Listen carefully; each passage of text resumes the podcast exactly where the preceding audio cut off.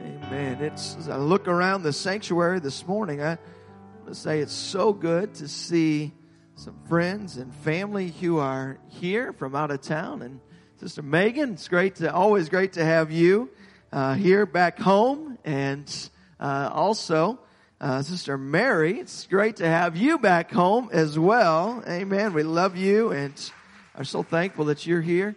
And uh, my sister and uh, Erica and Gabriel, your family. So glad that y'all are up here from uh, back home, and so so glad that we can we can spend some time with family this weekend.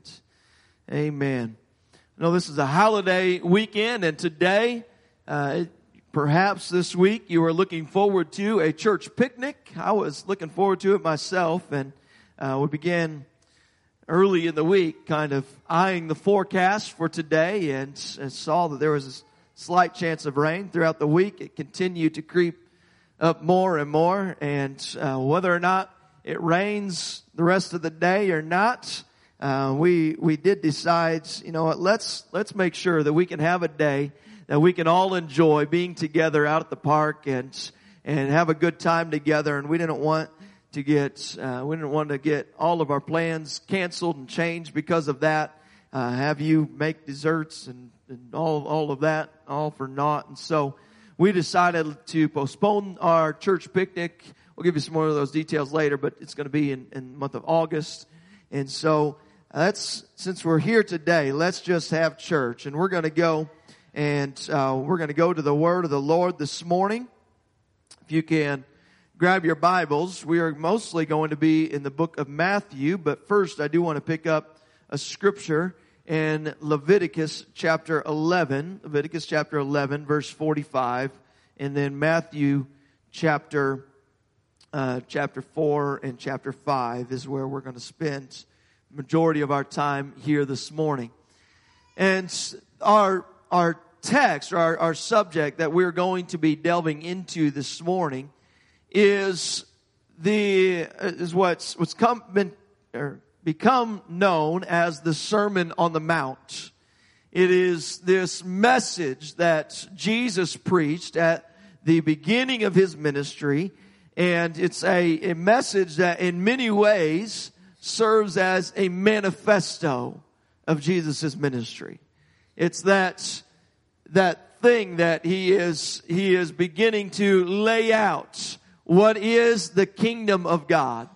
What is the the things that are um, that are setting him apart from anything else? What what is it to be a disciple of Jesus? What does it mean to be a follower of Jesus? But in order to get the context for this sermon, I, I believe that it is essential for us to read this one scripture here in Leviticus chapter 11, verse 45, that tells us, For I am the Lord that bringeth you up out of the land of Egypt. Now, we here today are not coming up out of the land of Egypt. We are not, we have not been slaves in Egypt as those who he is speaking to here, but we have been part, or we are part of this world. We are part of a, a culture that is in many ways a godless culture. It is not, not a culture that is, uh, that is serving God. It's not a culture that honors God. Uh, you, you look around and you see sin abounding in so many places and and you see the bondage and perhaps you yourself have experienced that, that same bondage, not, not the, not the same bondage. You, you haven't physically been bound as the Israelites were bound, but you have been in bondage in your own life. And so he's telling them, he says, I'm bringing you up out of the land of Egypt. I'm taking you from that place of bondage. I'm getting you from where you were so bound up that it was restrictive. Anybody ever, you feel restricted when you're bound up? You feel restricted. You, you know, it's, it's interesting that in the world, they, they, they speak of freedom and, and how when we put, uh, when you put parameters on, on how to live and holiness and you have all of these, these things that the scripture would teach us that would say, well, that's, that seems so restrictive, but the reality is bondage is so much more restrictive.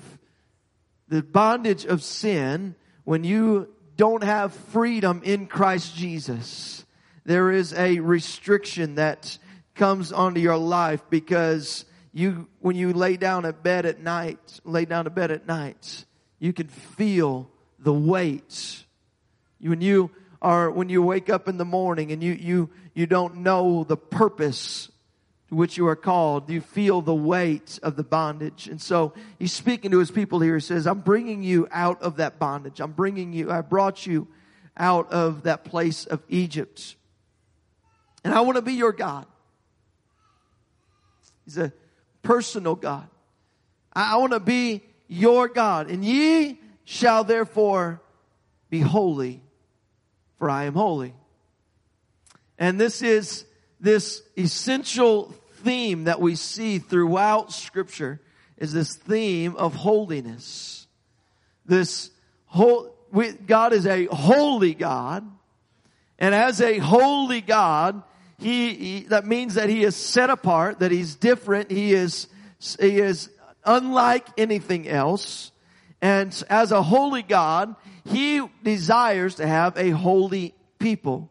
And so he says, I brought you out of bondage and out of bondage you come. And now that you're set apart for me, ye shall be holy because I am holy. And so this historical purpose uh, for God's people to have a holy people, a different kind of people, people who have uh, not just look different, but they act different. They have different kind of conversation. They have different values. They have different things that, uh, that are important to them than what the world would say is important. And so this is, this is this context, this essential context that we have to understand for the sermon that Jesus would delve into at the beginning of his ministry. And there's, uh, there's one other verse I want to catch in Matthew chapter 4, verse 17, where this is Jesus coming up really first for the first time publicly uh, as a uh, as a minister, and he's stepping into his, his, his role of ministry, and he says, uh, says from that time Jesus began to preach, and he began to say, "Repent, for the kingdom of heaven is at hand." The kingdom of heaven is at hand. So I want us to understand today that we are living even now in the kingdom of heaven. The kingdom of heaven is not something that we are looking forward to. We are looking forward to something that is going to be far greater. And there is a heaven that is going to be a perfect place. But Jesus said, I'm ushering in right now the kingdom of heaven. I'm ushering in right now a kingdom here on earth in the midst of brokenness, in the midst of sin, in the midst of a culture that is a godless culture. I am bringing in a message that is the that is going to usher in the kingdom of heaven now. You don't have to wait for it. I'm ushering this in now. Now, in order to do that, he has to have a people that would follow him. Now you could have, you could have little old, old Johnny over here that would stand up and declare himself to be a king, but unless little Johnny has some subjects, and unless he has some lands, unless he has a, a place to rule, he can say that he's king is all that he wants, but really it doesn't mean anything unless he actually has some authority and he has some people to rule over. And uh, we today are gladly, at least I am, I am gladly a part of the kingdom of God. And we are in this world, but I am not of this world. I am present here right now and I'm looking forward to something that is far greater than what I have right now. I'm looking forward to something that is going to surpass anything that we could ever experience here on this earth. And that is heaven. That is the new Jerusalem. That is, that is Zion. That's, I'm looking forward to that day. But as long as I am here, as long as I am here, I want to be a representative of the kingdom of God. The kingdom of heaven. That's why, that's why that Jesus says in the Lord's Prayer that we must pray, Thy kingdom come, Thy will be done on earth as it is in heaven. Right? These, so much of the message of Jesus was about creating a kingdom here on earth. Establishing a kingdom, establishing a God rule here on earth. And there's a lot of things that we have to understand about kingdoms. And the one is, the most important is that a kingdom is ruled by a king. It's not a democracy. it's not, not something to, uh, it's not something that, that we all get a vote on. But there is one that rules. There is one that's on the throne and that's, that one who is on the throne is God and he, he is the one who has established uh, established the culture for his kingdom. And I'm thankful that it's not a democracy because the reality is as much as I am thankful for our democracy, as much as I am thankful for uh, this this uh, land that that we are able to to live in today, and I mean this is this is the weekend of Fourth of July, Independence Day, and you know there's there's uh, you know a wonderful uh, this is a wonderful country that we live in, and I'm thankful that it was it was built upon or it was built upon praying people, and it was built upon Christian values, and I'm, I'm very thankful for that. But but even being built upon Christian values, there is uh, this this doesn't compare at all to really what it would be like if it was a God ruled country, a theocracy, a a theocracy. That that's really what uh, what God's desire was for His people. But um, there was there was even even our forefathers of, of the United States. They recognized they recognized the the importance of establishing our establishing our uh, nation upon godly principles. It was John Adams, the second president of the United States, that wrote in his diary on February 22nd, 1756. He said, suppose a nation in some distant region should take the Bible for their only law book, and every member should regulate his conduct by the precepts there exhibited. Every member would be obliged in conscience to temperance, frugality, and industry, to justice, kindness, charity toward his fellow men, to piety, to love, and reverence toward all, toward the Almighty God. He said, what a utopia. What a paradise would this region be. I'm thankful for men who, at the beginning, at the birth of this nation, men who did have that perspective. And I'm not saying they were perfect men. I'm not saying that they were uh, that they were men who uh, had everything right. But I'm thankful that they that we do live in a nation that was built on godly principles and and they were built on the prayers of of those people. But uh, but today, if we could really have a nation that was established and as the kingdom of God, if we could really have, have a, America be something that was, uh, that was ruled by the kingdom culture, then what, how much better off would we be?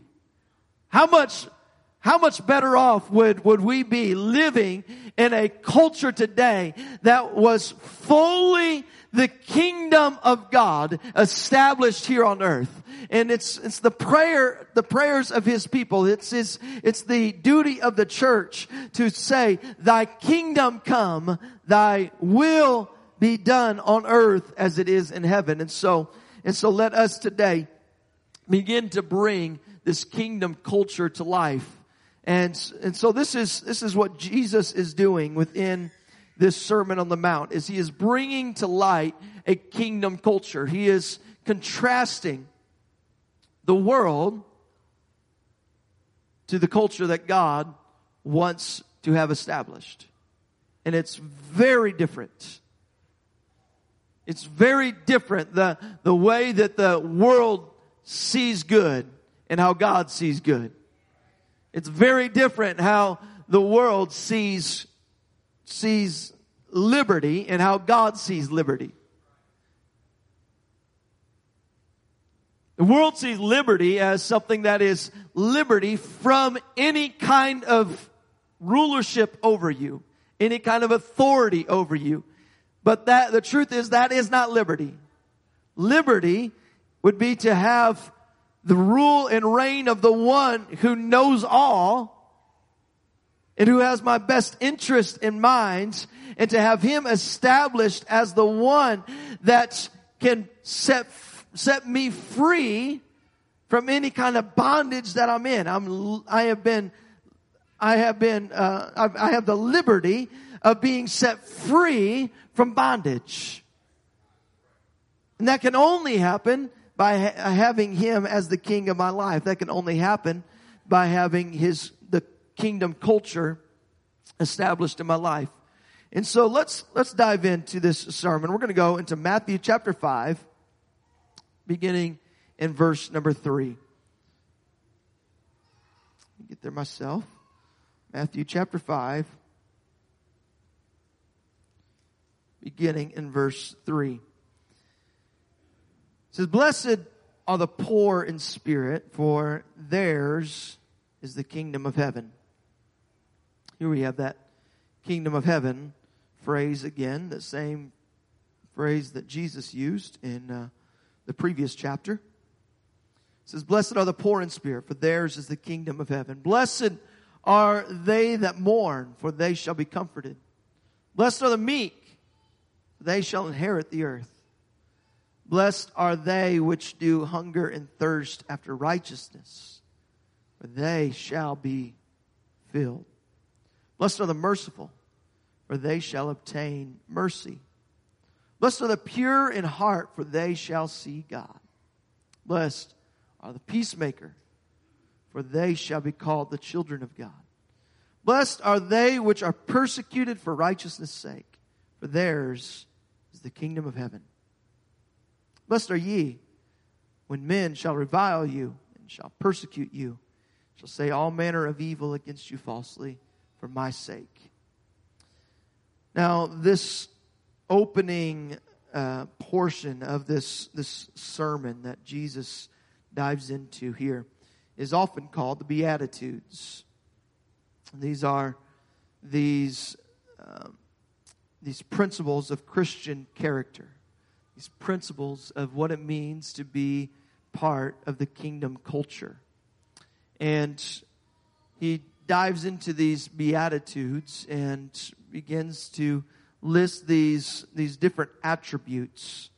These, the one who is poor in spirit, the ones who mourn, the ones who are meek, the ones who they would hunger and thirst after righteousness, the ones who are merciful.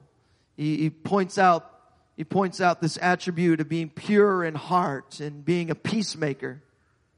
I was a uh, I was the camp director over our, our teen camps uh, this past couple of weeks, and I brought that scripture up several times during our junior high camp. That, uh, all right, guys, I know, I know that uh, you kind of getting on each other's nerves, but let's be peacemakers with one another. We're not we're not here to cause tension, or when tension is there, we're we're not here to to, to help that to to continue to bubble up. But let's be peacemakers. It says, "Blessed are they which are persecuted for righteousness' sake." Amen. These are not easy things, but these are attributes of those who would be part of the kingdom, those who would be reviled, or those who would be reviled and persecuted, and and have people speak falsely of them. These are these are the ones who are pointed out as being part of a kingdom culture. And the Beatitudes, uh, as, as he's diving in here, we can kind of see them in a couple of different categories. These first, these first uh, three uh, mentions of, of different attributes might be seen as something that is uh, those who are empty in some sorts. They're empty. It's poor in spirit. Ones who are mourning. Why they're mourning? Because they're empty. They've, they've lost something. They're mourning. The ones who are meek. Okay. The ones who are lowly. The ones that they that they don't have much. And meekness it's it's not cowardice but it's it's patience and it's it's long suffering. That's what that's what meekness really is. It's not being a coward. It's not it's not cowering to somebody's presence or cowering to some circumstance. No meekness is having patience. It's having long suffering. It's saying that, that I don't always have to be standing up and being in control of everything but it's, it's uh, being okay with relinquishing control to somebody else and, and especially to God. It's, it's emptying ourselves of the pride that, that sometimes we carry ourselves with and it's allowing God's Spirit to help us be patient. It's, it's allowing, you know, even if the whole world is against me, Jesus promised us that we shall inherit the earth. Even if everything is, is, is showing up and, and it, it looks like there is an impossibility that, that, that this is all going to work out. God says that the meek shall inherit the earth. How, how is that possible? The, the meek ones are not the soldiers. A soldier is not meek. Somebody who inherits the earth, somebody who would come in and, I mean, I think of a, a, an army like progressing you know, across, across a nation, across, a, um, you know, map, and they're, they're taking territory, and that they're, they're taking the earth, and, and, but yet God says, no, no, no. It's not about your strength. It's not about your power. It's not about your might. How you gain territory is by trusting in me, being patient, not being prideful, but, but being meek and lowly and, and understanding that God is going to fight my battles. See, God, He, He takes these and these, these three, and I want to, want to focus in on the, on these, um, first three attributes of those who are in, in the kingdom. The poor in spirit, the ones who mourn, and the ones who are meek. It says of the poor in spirit that theirs is going to be the kingdom of heaven. Those who mourn, they are the ones who shall be comforted. Those who are meek, they are the ones who shall inherit the earth. This fact is that God has never promised us that just because we are part of his kingdom, that everything is going to work out and be easy. It's going to work out. I needed to finish that phrase because all things will work out for the good to them who love God and who are called according to his purpose. All things are going to work out for the good to them who love God. But that just because it's going to work out for the good doesn't mean that it's going to feel good. It doesn't mean that it's, it's always going to just like be comfortable and cushy living. The kingdom of God doesn't mean that we're living in castles or we're living, you know, on, in, in, in comfortable quarters. Now God he allows us to go through trials. He allows us to have times of mourning. He allows us to have times where we are feeling poor in spirit so that we learn to trust Him. So that we learn to lean on Him. So that we learn that it's not of myself, but it's of Him. It, he, he's the one that is His culture and His kingdom that shall, that shall cover the earth. It's, it's, it's not my kingdom. It's not about doing this my way. It's not about having all the toys in the garage. It's not about having the biggest house. It's not about having the best job. It's not about all of that. Now, I believe that blessings will come and that if we, if we serve God, that God will bless His people, but that doesn't mean that we aren't going to have hardships that come our way. And, and so when the times of mourning, He does have a promise for those, and He says that they shall be comforted. So if you are the one who today is, is feeling empty, if you today are the one who is feeling as though uh, as though your tank is getting drained. Let me tell you, there is a promise on the other side of that, that God says, don't you worry, you are part of the kingdom and you shall be comforted. Comfort is coming. Those who are meek, you shall inherit the earth.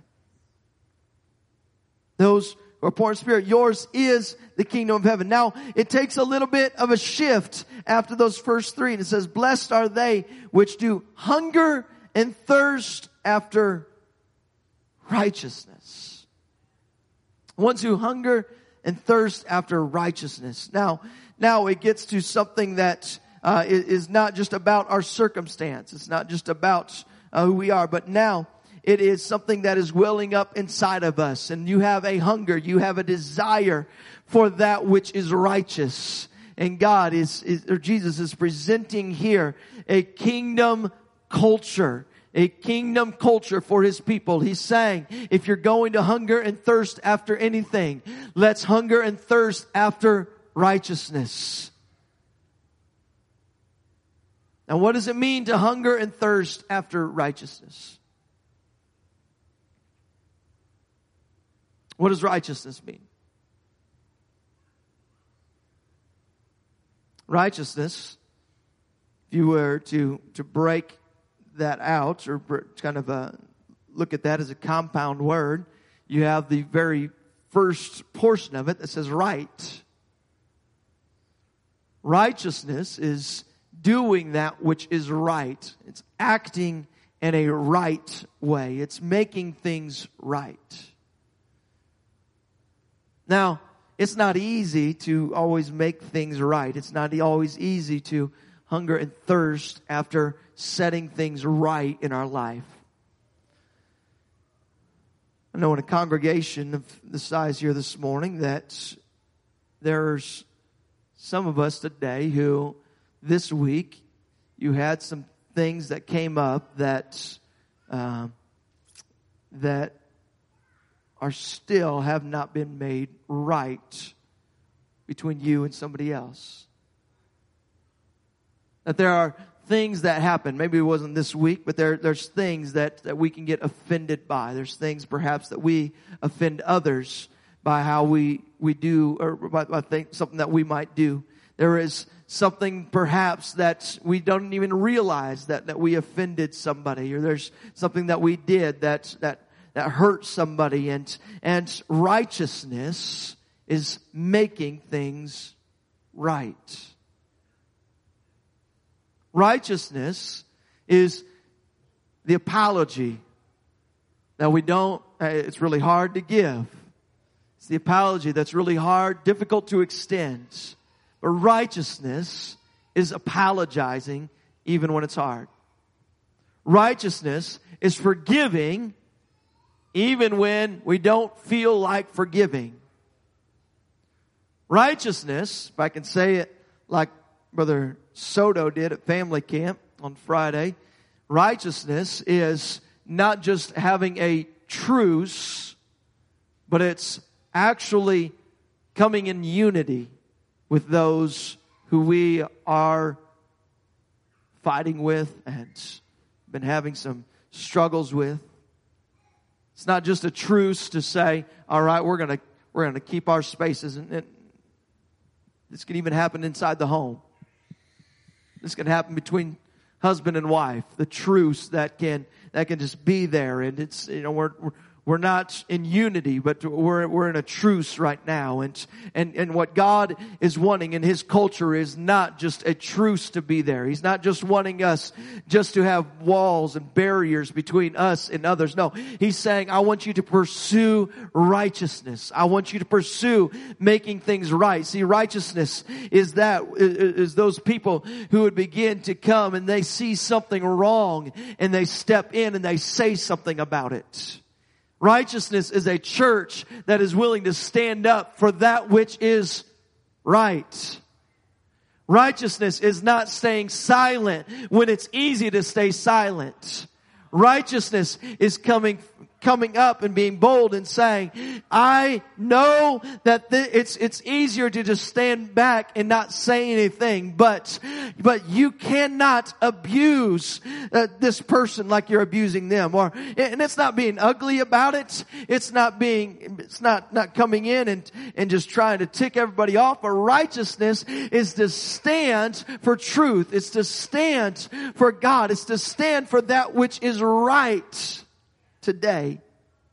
And more and more and more, this world and the culture that we are living in is calling good evil and evil good.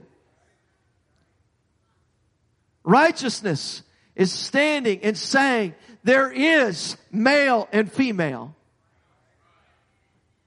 Righteousness is a church that's not afraid to stand for some of the very fundamental truths of who, of our identity and who God made us. And, and it's not about choosing your own gender or choosing your own identity. God created me in His image. And I was created just how He meant for me to be. And it's not for me to choose. And righteousness is to stand for the one way that God for, for my identity in, that is wrapped up in Him. And so as a righteous, those who would hunger and thirst after righteousness, it would be to say that I am not just going to stand back and allow the culture of this world to encroach upon my home and upon my church and upon my, the school that my kids go to. I am going to stand up for righteousness because righteousness is a kingdom culture. And when you stand up for righteousness, when you hunger and thirst after righteousness, he says, you shall be filled. I can tell you that when you stand in the face of adversity, when you stand for that which is right, it can feel draining. You can feel beat up and like, man, I don't know if I can do this anymore. But his promise is that you shall be filled. Now that can only happen when you are in the kingdom of God and you're uh, abiding in Him and you're allow, you're spending time with the King and, and you're allowing, you're allowing Him to fill you up. So those who hunger and thirst after righteousness shall be filled. Now, I, I was just talking a lot about about standing up for that which is right, but the first place where we must hunger and thirst after righteousness is in our own life. Not the first area is not looking at everybody else and what they need to do. The first area is for myself and to stand for righteousness for myself. And we can have all these beliefs and say, I believe the Word of God. I believe that this is the truth and not live it. Right? It's possible. Not just possible, but it's, it is happening all the time that we, that we have these, these beliefs that we say that we have, that we subscribe to, and that we believe that this is the truth, and yet, and, and yet it is, it's easy for us to wander from those beliefs and have areas of our life that do not match up. The way that we live uh, does not match up to our belief. And in those areas, what we need to do is to begin to hunger and thirst after righteousness. We need to begin to say, God, I can't keep doing this. Even when I feel like there's, there's nothing wrong with this. God, if your word says it, then I believe it and I'm going to change my actions.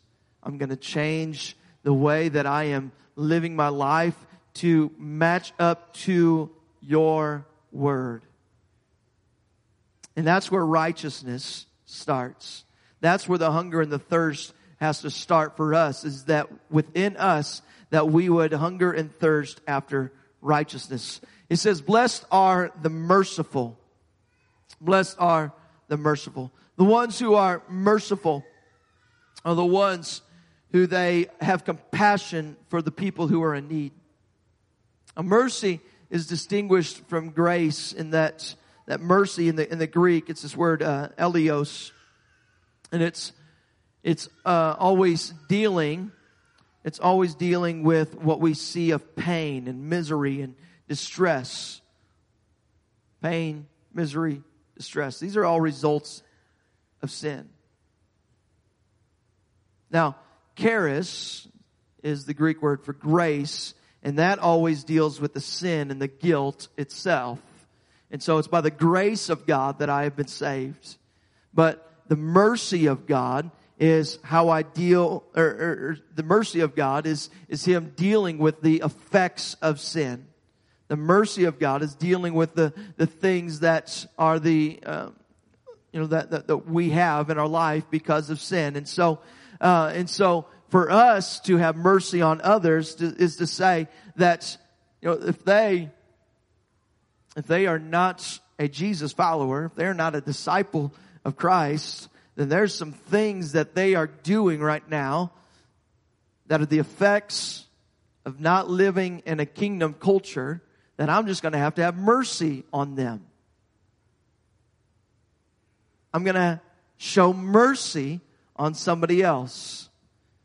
See, Jesus, he doesn't specify the categories of people that he has in mind to his disciples for, for his disciples to show mercy upon them. He, he doesn't say, you know, that there is, there's no indication for him to say, uh, that it's just the ones who they are, they are, you know, come to church once. Or it's, or it's not just the ones who, who sit next to you at church every week. It's not, it's not, it's not just the ones who, who they, uh, you know, they are easy to, to hang around and so you show them mercy. They're, they're fun. It's not just the fun people. It's, it's not just the ones who look like you. It's not just the ones who act like you. No, he doesn't categorize those to whom we would show mercy. His mercy and his grace is for all. In fact, Jesus is pretty clear with, uh, in, in outside of this teaching, uh, outside of the Sermon on the Mount, with those to whom we should show mercy. And in his day, the ones who would be the least expected to receive mercy would be the Samaritans. And yet Jesus uses them as the example, the prime example of the ones who would be shown mercy in a time when they are, have been downtrodden and in the time when they have, uh, when, when they just need some help. And we, as the people of God, must be mercy givers. We must be merciful people. And as merciful people, He, he promises us that, uh, that we will, uh, that we will have mercy that will be shown towards us as well. That those who are merciful, they shall obtain mercy. My goodness, I was not paying attention to time. It is already time to wrap up here this morning. Amen. I, I do want uh, to continue just, just real quick as we wrap up here today is it talks about those who are pure in heart. Those who are pure in heart. Let us today, as I was just speaking of with righteousness, let us today have a purity in our heart. Let us seek after purity. If you're today living a double life, let me just, let me just challenge you to lean on the Spirit. If you today have, have an area, it doesn't have to be, you know, in every area of your life, but you have some areas of your life where it's as if you are living a double life. Let me just challenge you here this morning to trust God to help you to be an overcomer in those areas. And maybe you've prayed that prayer many times, but I'm telling you that God is able to help you to be an overcomer in the areas of your life that you are struggling in. And He can help you to have a pure heart and a pure mind and pure motives in all that you do because uh, it's only through that that we that they shall see God. And then last uh, lastly, it talks about the persecution. Those who be persecuted. And here today, I believe that persecution is simply the clash between two irreconcilable value systems. That Jesus, he was introducing a value system that was so countercultural. And he's calling us into the kingdom of God. He's calling us into a kingdom culture. And so today, I just want to challenge the church don't try to take on and, and live according to the culture of this world. Let's embrace the kingdom culture. There, there's so much more that, that we'll continue to dive into in the Sermon on the Mount, but so much more about the kingdom culture that God wants, wants us to begin to to establish here on earth. And it can only be established when the church is doing it themselves, when the church is living this out.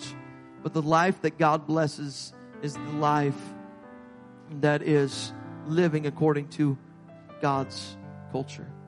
And when we do that, there's persecution that's going to come our way. There's hard heartache and there's hardship that's going to come. But as long as we keep our mind on Jesus, as long as we keep our value system on Him, He will be there for us in the midst of persecution. He will be there with us even when our name is being slung through the mud. God, He will fight my battles. He will be the one who will stand up for me. He'll be the one. I don't, I don't have to always take that stand for myself. God will take a stand for me. God will send somebody in to defend my character. God will send somebody in or he'll make a way where it feels like feels like I need to step in and I need to I need to prove who I am. No, God will do it. God will do it. I am so thankful. I'm so thankful for the kingdom culture. I'm, I'm, I'm thankful that today that we don't have to live according to the ways of this world. That I don't have to be bound by the culture of this world. But today, I can be set free in Jesus Christ. I am set free in Jesus Christ. Amen. Why don't we, why don't we just stand all around this place? And I know we have all of our Sunday school classes that you're making your way back in here this morning. And as, as we do so, let's just lift up our hands.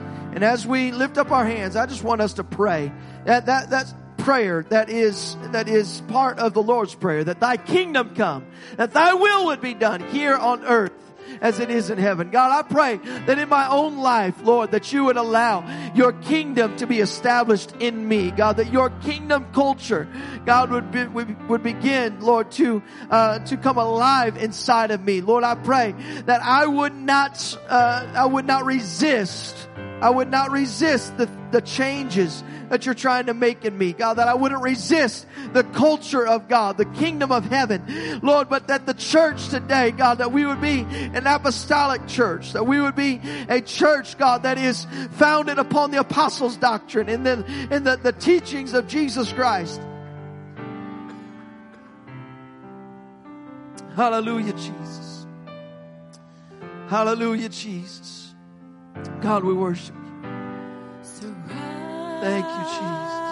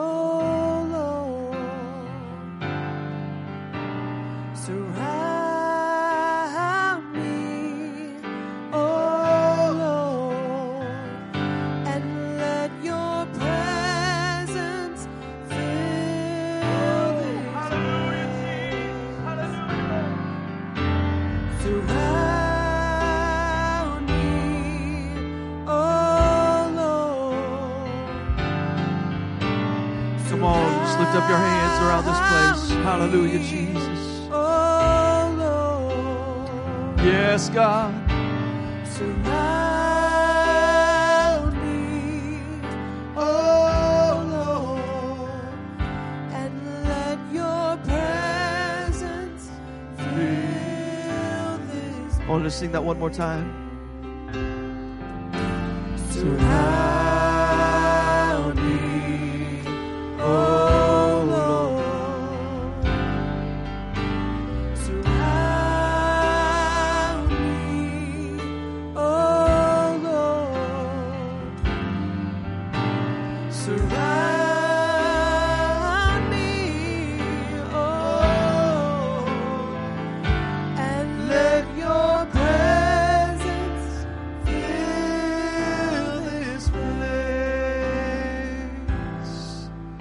Hallelujah, Jesus. Hallelujah.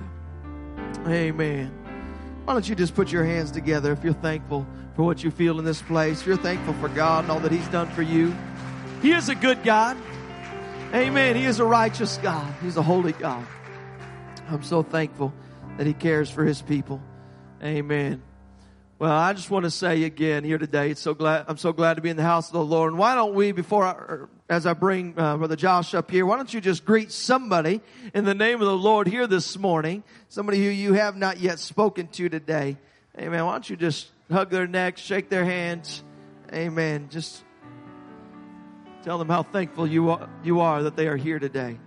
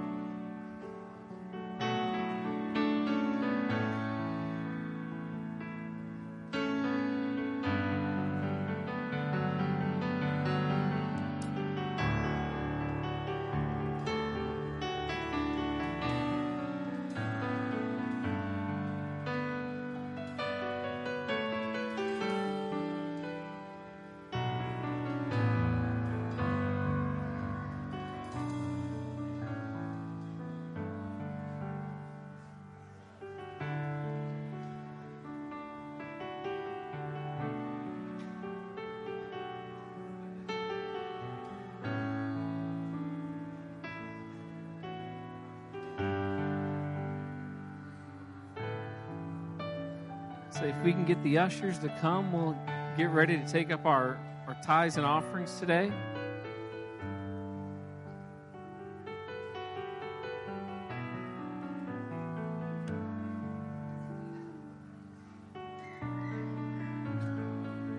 As they're getting ready to come, we do have some announcements we'll go over today because we don't have a video announcement. Um, next Sunday is going to be a dessert auction for uh, for our youth. So they're trying to raise some more funds to go to NAYC. So Brother Caleb wanted me to make sure you knew to bring your money to buy some desserts. And he still needs a few more desserts. So if someone wants to volunteer to make them, that'd be great. But he's not afraid to go hunt you down uh, and ask you to do it. So next Sunday is our dessert auction. And then this Wednesday, we're going to kick off some new.